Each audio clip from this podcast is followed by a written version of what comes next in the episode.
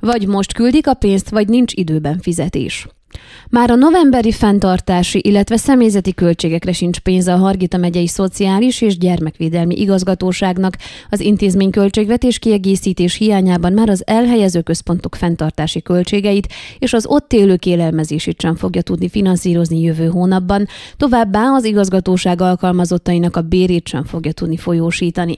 Kértek már költségvetés kiegészítést az államtól, illetve a megyei tanácstól is, de egyelőre még egyik kérésükre sem kaptak választ. Választ, mondta el lapunknak Elekes Zoltán, a Hargita megyei Szociális és Gyermekvédelmi Igazgatóság vezetője.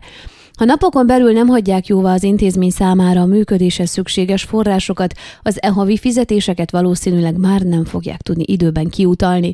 A legjobb az volna, ha már ebben a hónapban jóvá hagynák, mert tizedikén van a fizetésnap, és jó néhány napig eltart a költségvetés kiegészítés átfutás ideje, legalább egy hétbe, vagy még annál is több időbe telik, amíg a központi szinten jóváhagyott összeg megérkezik az intézmény számlájára, ugyanis azt még a megyei tanácsnak is bele kell foglalni a költségvetés. Magyarázta Elekes Zoltán. A megyei Szociális és Gyermekvédelmi Igazgatóság vezetője kérdésünkre elmondta, mintegy tizennégy millió lejre van szükségük ahhoz, hogy év végéig biztosítani tudják a rendszer működését.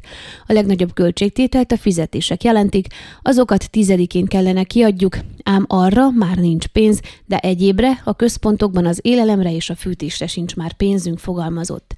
A megyei Szociális és Gyermekvédelmi rendszerben dolgozók a központi szinten augusztustól jóváhagyott béremelést sem kapták még meg.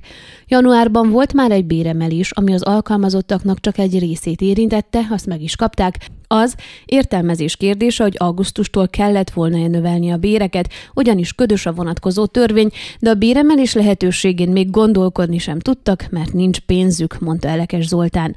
A megyei Szociális és Gyermekvédelmi Igazgatóság közel hatvan épület, családi típusú elhelyező központok, családon belüli erőszak áldozatai számára fenntartott védett lakó otthonok, fogyatékos személyeket ellátó felnőtt otthonok, illetve megyeszerte több irodahelyiség fenntartását kell biztosítsa, illetve finanszírozza azok működtetését és az otthonokban élők élelmezését, gondozását.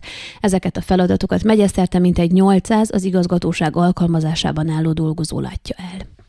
Ön a Székelyhon aktuális podcastjét hallgatta. Amennyiben nem akar lemaradni a régió életéről a jövőben sem, akkor iratkozzon fel a csatornára, vagy keresse podcast műsorainkat a székelyhon pont ro portálon.